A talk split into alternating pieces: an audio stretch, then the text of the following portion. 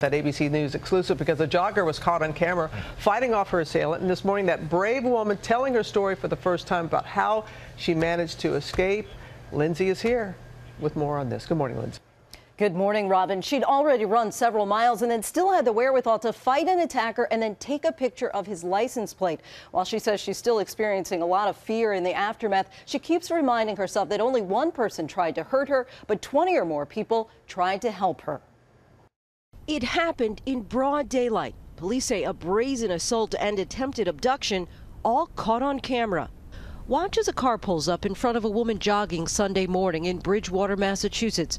A man runs toward her. I kept thinking this isn't happening. Even when he was running out of the car, I kept hoping like maybe is he running because maybe he's maybe he's afraid or having a medical emergency, but when he was coming right at me, I was like, okay, this is happening. The woman who asked that we not show her face shared her experience exclusively with ABC News, talking about her harrowing encounter with a suspect police later identified as Gordon Lyons, who was previously convicted of rape in 1978. The jogger says the suspect grabbed both of her arms and groped her while trying to drag her to his car. It was kind of a moment of, yeah, some fear, but also this, I'm not going to let this happen. This is not how my story ends.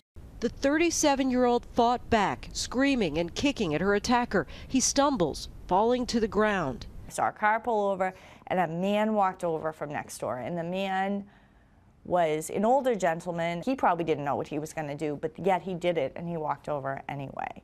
And that, I cannot tell you how grateful I am. The suspect then took off at a high speed, but the jogger still managed to get a clue to help police track him down. The victim here was able to get a picture of the back of the vehicle, including the license plate, and also call 911 which immediately rang into our department. Maybe it's a movie you've seen, maybe it's something you wonder, like, gee, what would I do if my life was in danger? And you don't really know. You kind of don't know what you're gonna, how you're gonna react in a situation like that until it happens. On Tuesday, Lyons, the 57-year-old charged in the Bridgewater attack, hid under a sheet during his arraignment in the hospital, where he entered a plea of not guilty. Although she is described as a victim in this case, she is anything but a victim.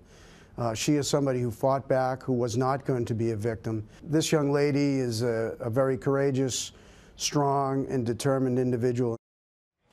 And you heard her there, the jogger saying that she's so thankful for the bravery of a neighbor who shouted at the attacker and also a passerby who pulled over, called 911, and then followed the suspect. The woman was back out jogging again yesterday morning, this time with a police uh-huh. escort. Not to say, but it was wonderful to see the neighbor coming yes. out and, and trying to help. She did everything right, and thank goodness it ended the way yeah. it did. What can we learn from her story? So the tips here, if you can, don't run by yourself. Ditch the headphones because you want to be alert right. of your surroundings. Try not to run in a remote location and also switch up your routine so that no one can expect every day at the same time you're going to be running right here. But she was like running down the middle of the street. She was. You're right. Yes, you're right. You're right. That's the last time. you. That's the, that's the, that's when you expect it the least. The least, right. yeah. You know, Be prepared that, to fight back like she did. And that older gentleman who ran over to help, he didn't know yes. what was going to happen. Now I heard that she had sunscreen on and something. They said that maybe right. that was that helped. And, and that neighbor said that he thought it made her more difficult for him to grab yeah. onto her arm. It made her more slippery. Yeah, we're just happy. Whatever it took. Yeah. Yep. Yeah. yeah. Thanks, Lindsay.